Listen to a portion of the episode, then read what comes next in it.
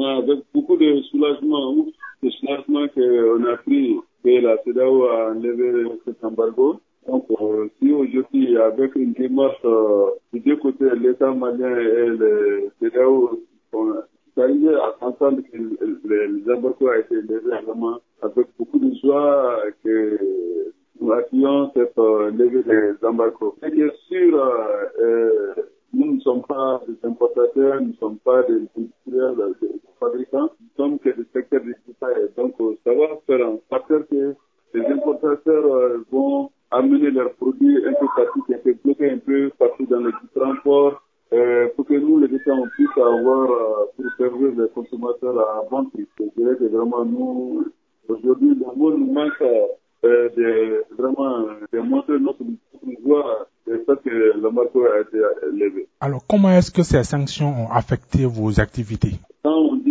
Commerçants détaillants, il y a beaucoup qui, qui pensent que nous, on se limite seulement de vente en détail. Nous, on a eu la chance d'organiser, de faire des groupages.